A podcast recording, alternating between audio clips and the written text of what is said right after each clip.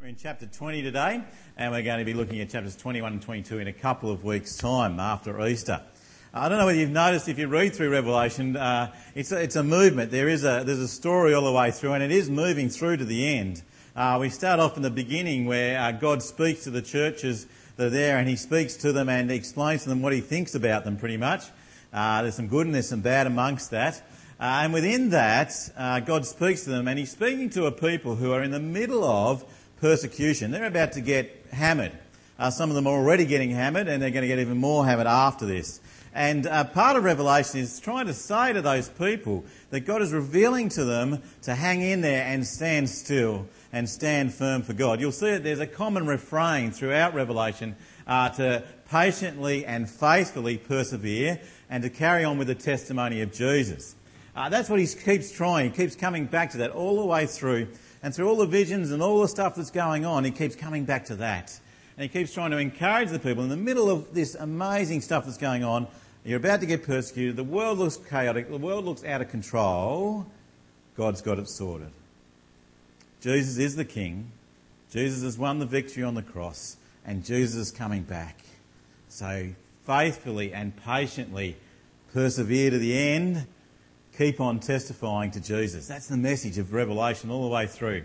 And within that, we see that uh, there's all these things going on, all this stuff happening, some good and some bad, and almost like there's this big build up to what's about to happen at the end, and it's working towards when Jesus returns. And within that, we see a whole lot of things going together. And one of the things we see that evil and Satan has had some stuff going on, and he's causing havoc. Uh, as we get to the end of Revelation, we start to see that he's going to be nailed. Uh, in chapters 17 to 19, we see that the beast and uh, the false prophet, they get nailed. In chapter 20, we see that Satan gets nailed. And then we're going to see what's great that's going to come after that. So that's where we are. And we're about to hit chapter 20, which is probably almost the most controversial chapter in the whole of the Bible. Uh, there's probably more written on chapter 20 than there is just about anything else that's ever been written on just about every other passage. Uh, and so we're going to look at it today. I'm going to hopefully make our way through chapter 20 because I actually think the controversial bit of chapter 20 isn't the important part. I actually think the end of chapter 20 is the really important part and we really need to understand that. Uh, because chapter, the first part of chapter 20 is really leading to the end of chapter 20. Uh, so uh, we're going to read that together. We're going to do it in little sections today. So I'm going to read uh, part to you. We'll try and explain that for you. And then we'll read uh, three sections we're going to be looking at. We're going to be breaking it up into three sections uh, today. So the first one I'm going to read is from uh, Revelation chapter 20, verses 1 to 6. You'll see it on the screen, if you've got a Bible, it'd be great if you open it up and follow with me. Uh, before we do that, I'm going to pray, uh, because I think we need prayer to be able to get ourselves through this this morning. Let's pray. Heavenly Father, we thank you for your word. We thank you that you have spoken to us uh, clearly within it, Lord. We pray that even uh, amongst visions and symbolism and things, Lord, that sometimes we find hard to understand, you speak to us through this. And Father, we pray this morning as we look at Revelation chapter 20 that, Lord, you'll speak to us through it, that, Lord, we'll see clearly your message to us. And, Lord, we'll go away from here people who are changed and transformed because of it, Lord. Uh, people who are going to stand patiently, faithfully, testifying to you, Lord, in the world around us. We pray this in Jesus' name. Amen. All right, let's have a look at chapter 20, will we?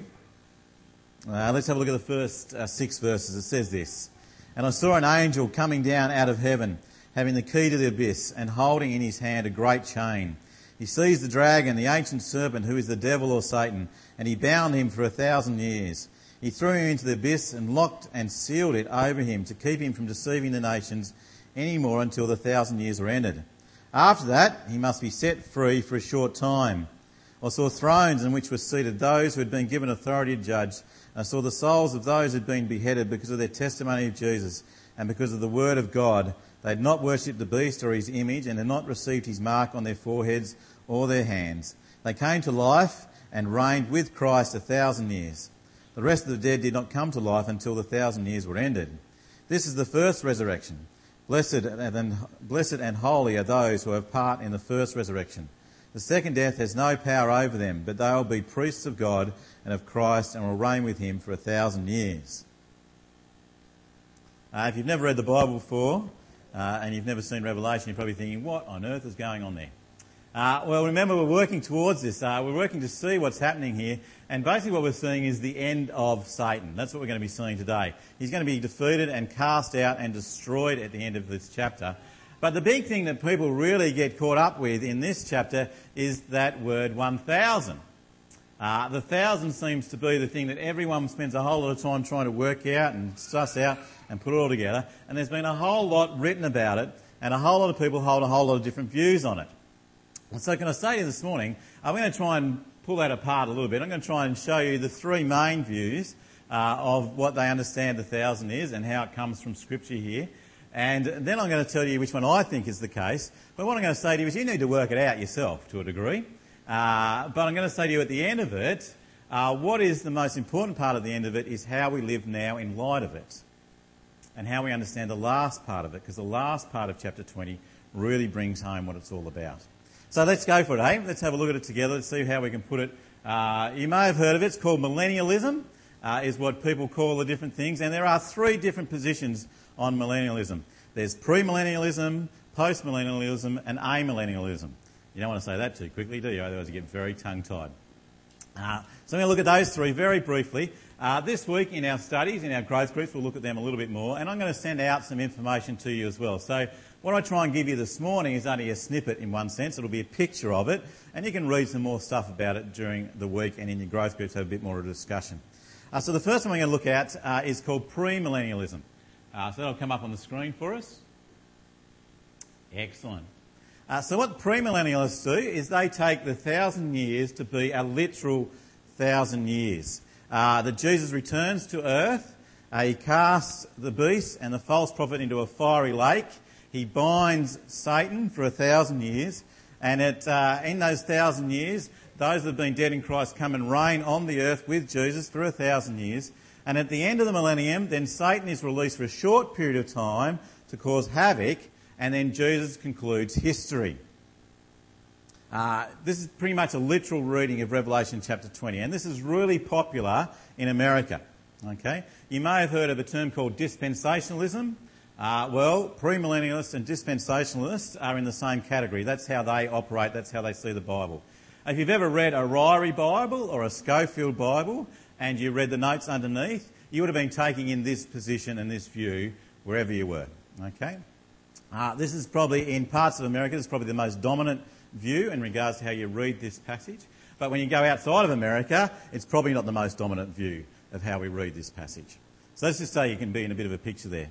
Uh, the strength of this, taking it this way, is it takes the seriousness of Jesus and the seriousness of Jesus returning and the seriousness that we have behind that. There's an, an immediacy there, isn't there? There's an urgency within that. There's a sense that we need to understand what's going on.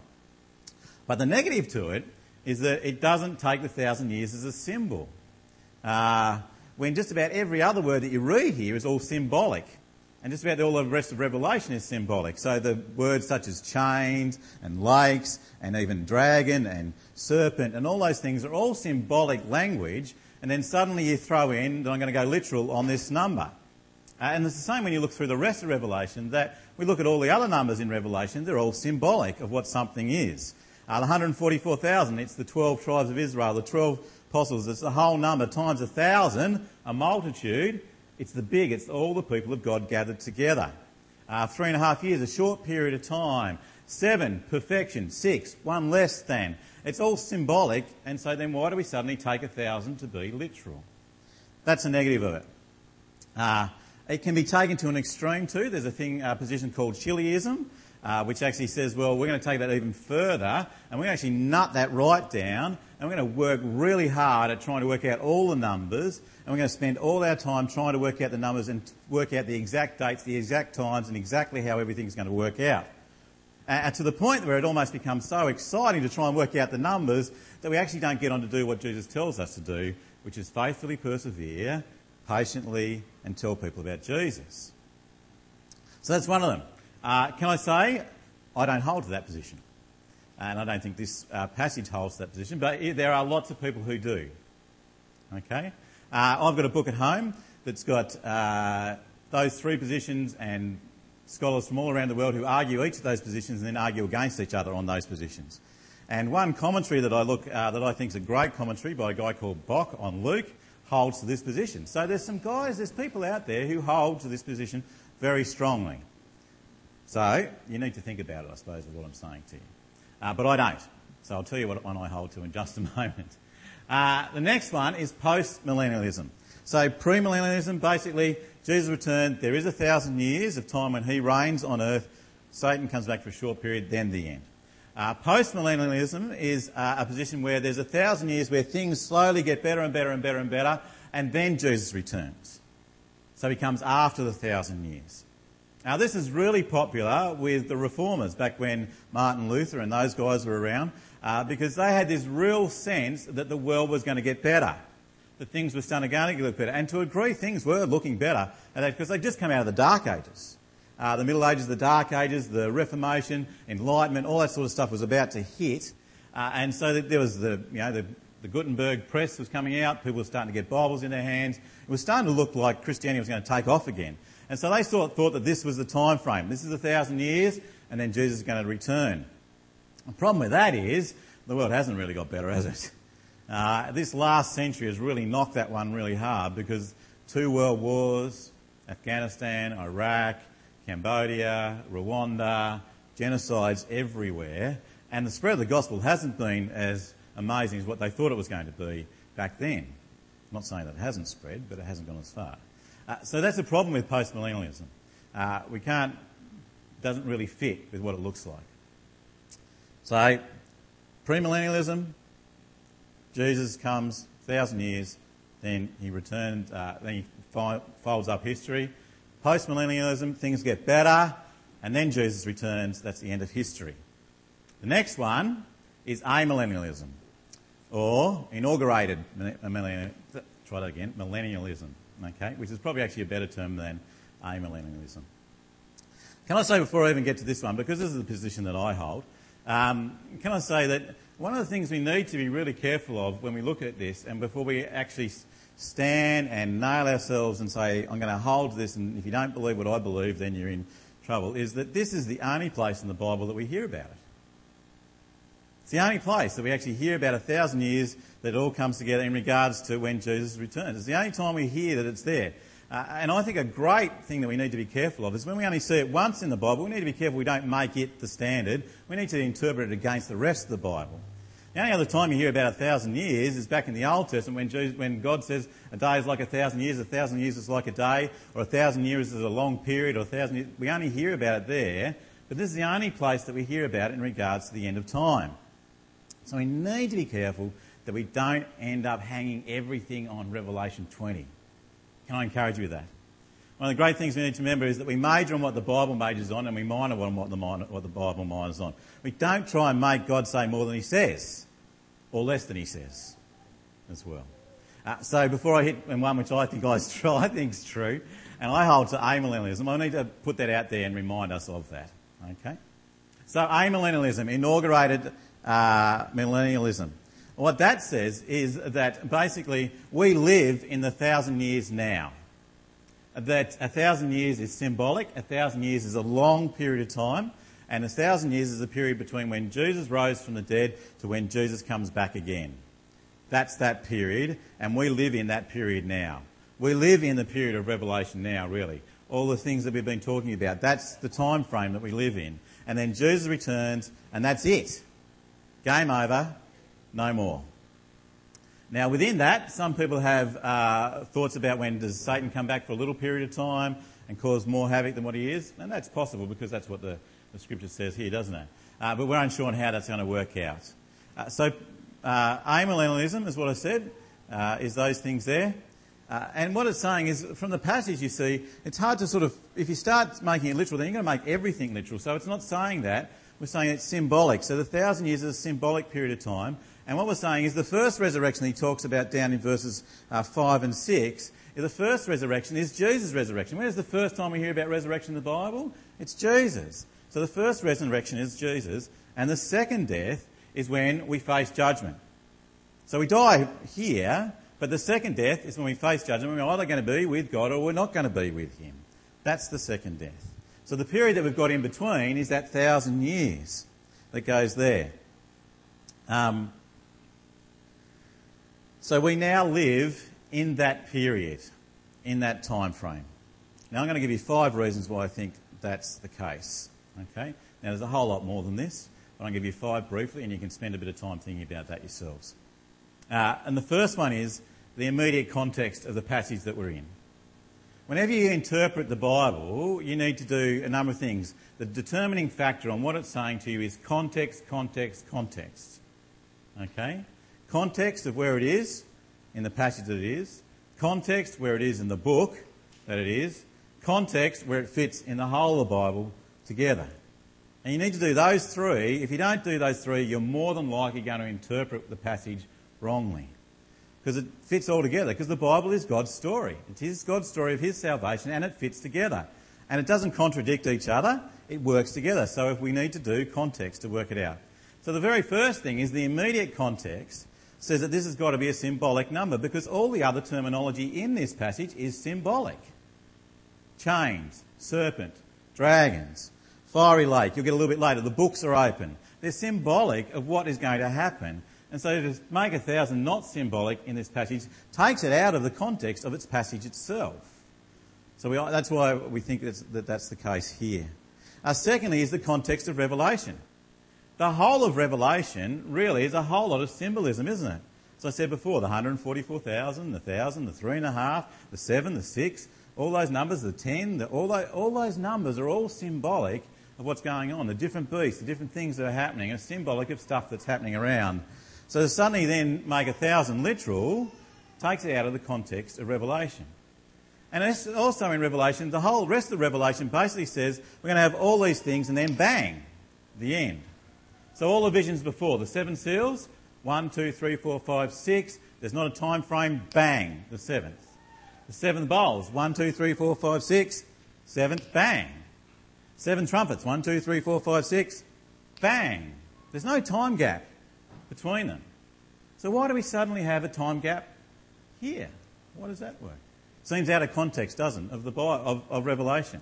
And then when you look at the context of the New Testament or the whole of the Bible, we don't see where anywhere else in the Bible that there is a gap between the between Jesus coming and when Judgment Day. Everywhere else in the whole of the Bible is Jesus returns and that's it. Game over. Jesus says that. Look at Matthew 24. Look at Luke 12. Look at Luke 20, John 21. Look through and have a look. Look up all the passages where Jesus talks about when he's going to return. There is no time gap after he returns for something else to happen. It comes through and bang, that is it. Context of the New Testament tells us that it's got to be one, the resurrection, and then the judgment. So how do we understand the bit in between he's talking about? Well, they've got to be symbolic of the time frame that we're in. What are the day? The first resurrection, the second dead. When are we kings and priests? He says there, or high priest says in verse 6, God, the Christ, uh, the second death has been and there will be, but they will be priests of God and Christ will reign with him. Have a look at Revelation 1 6. John says to us that when we put our trust in Jesus, we are priests of God. We are kings with him. We are heirs and co-heirs with him. Romans 8 says that we are heirs and co-heirs with Christ when we put our trust in him. And so what they say is when we talk about reigning with him, it's a symbolic, it's a spiritual reigning with him. That when we die, when we pass from this earth out of this body, in a sense, we actually reign with Jesus, spiritually with him now. Well, not now, because I'm not dead, but when we're dead, we reign with him uh, spiritually. So the internal context of the passage itself says it's got to be symbolic. The context of Revelation says that it's got to be symbolic. The context of the New Testament says that uh, Jesus can't, Jesus rise from, from the dead. The time between now and then and his judgment, bang, it's finished. The whole of the Old Testament never speaks of how this operates, the, the literal view of Revelation 20 only ever speaks in uh, numbers about thousands and so forth as being symbolic of a long period of time. So I think when you put those together, because when you've got one passage that says the only time you hear it, you've got to interpret it against the rest of Scripture. I think the rest of Scripture points to the fact that when Jesus died and rose again, we're in a period before he returns again, and that is it.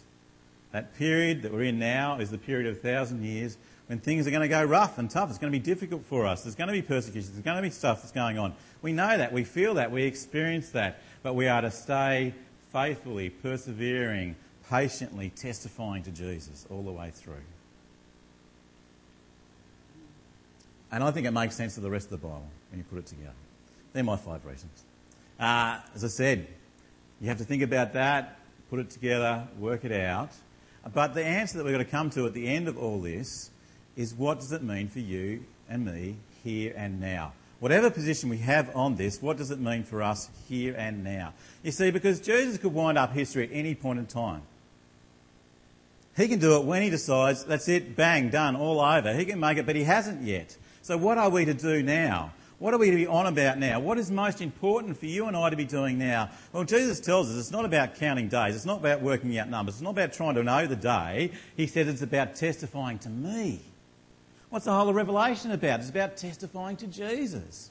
That he is the king, he has conquered, and he is coming back. And there's got to be urgency that and immediacy in that. And that's got to drive us to testify to Jesus even more. No one's going to come to know Jesus if we can just tell them all the times and dates of things that work out. People come to know Jesus and trust in Jesus when we tell them about what he's done on the cross for them. That he's risen from the dead. And that when we put our trust in him, he, they're going to have eternal life. There is perfection ahead. That's what it means to testify to Jesus, doesn't it? That we speak it, that we live it, that we show it that we're out there in the community encouraging people to come to know Jesus. Because we don't know the day. And it could happen in the next couple of minutes. It's the immediacy of it, isn't it? That's what I think this passage wants to say to us. We need to be, realise the immediacy that it could happen at any moment. But the great thing about this is that Satan's going to be completely, completely, absolutely knocked out. At the moment, it talks about him being bound there, doesn't it? It says, well, what do we mean by being bound? Uh, well, Jesus says that, doesn't he? He says in uh, Mark chapter 3, he says that the strong man can come into the room and he binds and he takes away. And so what he's saying is Jesus is stronger than Satan and he's bound him for the moment. He's got him tied up so that he can't go out and confuse the nations, as it says in verse 2. He's not able to confuse the nations as much. Satan doesn't have a complete reign at this point in time. He's still kicking and screaming. You know, like when you see those people in uh, the news when they have their hands bound behind their back when they're uh, uh, captured by police, they still kick and scream, don't they? They still cause a bit of havoc, but they're not going to get away. It's the same picture here. He's been bound, he has an opportunity to kick and scream, but he's been beaten. Right? Revelation chapter 12 tells us that he's been conquered at the cross through his resurrection and by the testimony of his followers. Remember that? He's been beaten. But at the moment, he's kicking and screaming, trying not to let go for the moment. But he's going to be completely wiped out at the end. Look at verse 7. Uh, evil defeated. When a thousand years are over, the end of time, Satan will be released from his prison and will go out to deceive the nations in the four corners of the earth. Gog and Magog to gather them for battle. In number they are like the sand of the seashore. They marched across the breadth of the earth and surrounded the camp of God's people, the city he loves. But the fire came down from heaven and devoured them, and the devil who deceived them was thrown into the lake of burning sulphur where the beast and the false prophet have been thrown. They'll be tormented day and night forever and ever. This is a whole lot of imagery from Ezekiel. So if you want to look at Ezekiel 38, you'll see the picture that he's saying here because that was where the, the prince of Gog, uh, from the country of Magog, gathered all the people together around God's people to destroy them, and God wiped them out, uh, to feed them in one go. So he's saying the same picture, basically, isn't he? So the people, Gog and Magog, were basically people, anyone against God. They're symbolic of those who are gathered against God, that they'll gather together to try and destroy God. But they get defeated. They get wiped out in an unusual way, not at a war. They don't actually have a battle. They're actually wiped out by fire.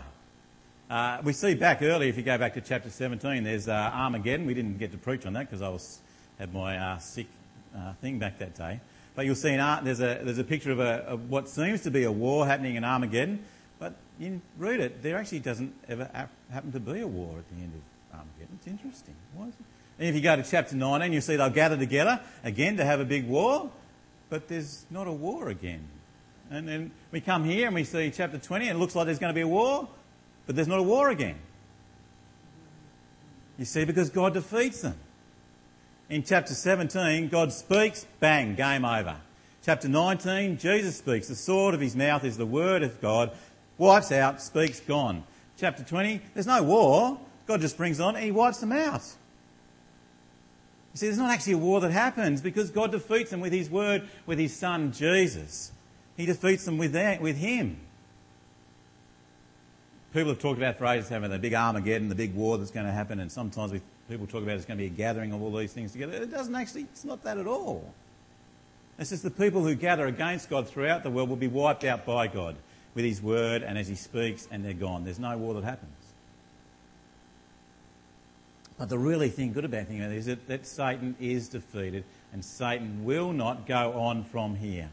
He's not just bound now, he's wiped out now completely. Because you know where we're heading? We're heading to chapter 21 and 22, guys. And chapter 21 and 22, there is no evil. It's a beautiful picture. He's been wiped out here, and you can have confidence that he will not go on.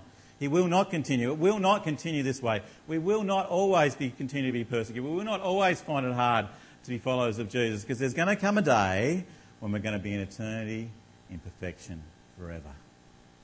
Revelation 21 and 22 are coming. So he's beaten, he's defeated. Uh, but then this is the passage I think we need to really take uh, heed of this morning. I know I've taken a while to get there, but we need to put in that picture first.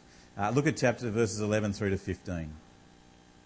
Then I saw a great white throne and him who was seated on it. Earth and sky fled from his presence, and there was no place for them. And I saw the dead, great and small, standing before the throne, and books were opened. Another book was opened, which is the book of life. The dead were judged according to what they had done as recorded in the books. The sea gave up the dead that were in it, and death and Hades gave up the dead that were in them. And each person was judged according to what he had done. Then death and Hades were thrown into the lake of fire. The lake of fire is the second death. If anyone's name was not found written in the book of life, he was thrown into the lake of fire. Now, it's a scary passage as well, isn't it? Because the books are open. There's going to be a day when the books open and everyone stands before God. And if you're in one book, you're in huge trouble. If you're in another book, then you go to eternity. Chapter 21 and chapter 22. Because no evil can go into eternity. Only perfection. And only those in the book of life have been made perfect through Jesus. So they're the only ones that can go on. I used to like a show when I was growing up called This Is Your Life. Hands up if those who can remember that. You've got to be over 30 probably, um, or maybe 40. Uh, this Is Your Life was a great show back in the late 90s, wasn't it? I think it was Roger Climpson that was doing it. Uh, then in the 2000s, I think uh, Mike Munro took it on. I think even Ray Martin might have had a bit of a go at one point in time.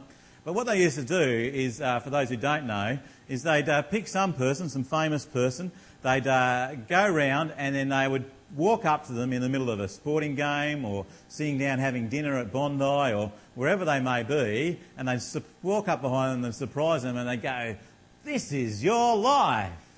And they have a book with This is your life written across it, and then inside that, they'd have all the things of their life. Well, not everything. It was basically the rose coloured version, wasn't it, generally? It was all the good things that they'd done, and it was all placed out before them, and then they'd have a show, and you'd watch it, and it'd all come back, and in the end they'd get given the book of life, their book of This is Your Life. Uh, well, in a sense, that's what this picture is here, isn't it? But in this book that's opened is your life. Everything you've done, everything you've said, everything you've thought, not through rose coloured glasses, but everything. Every minute detail is recorded there. And the really sad part is if that's what's going to get us the next step, you and I are in big trouble, aren't we? Because the next step is perfection. And none of us are perfect. So none of us can get there. We're stuck, aren't we? If that's all there is, if this is your life, if that's the book that we've got and we hand it to God and He opens it up and He looks at it, He's going to close it and say, bad luck, you're out of here. You can't go on because you're not perfect. You can't get there. I'm sorry, you can't make it. I have to be just in what I do. But the good news is there's another book. It's not a secret one. There's two books, It's not like Melbourne Storm, who carried two books, one in the back and one in the front. Uh, it's the second book. It's open, it's there. And this book is the book of God's family.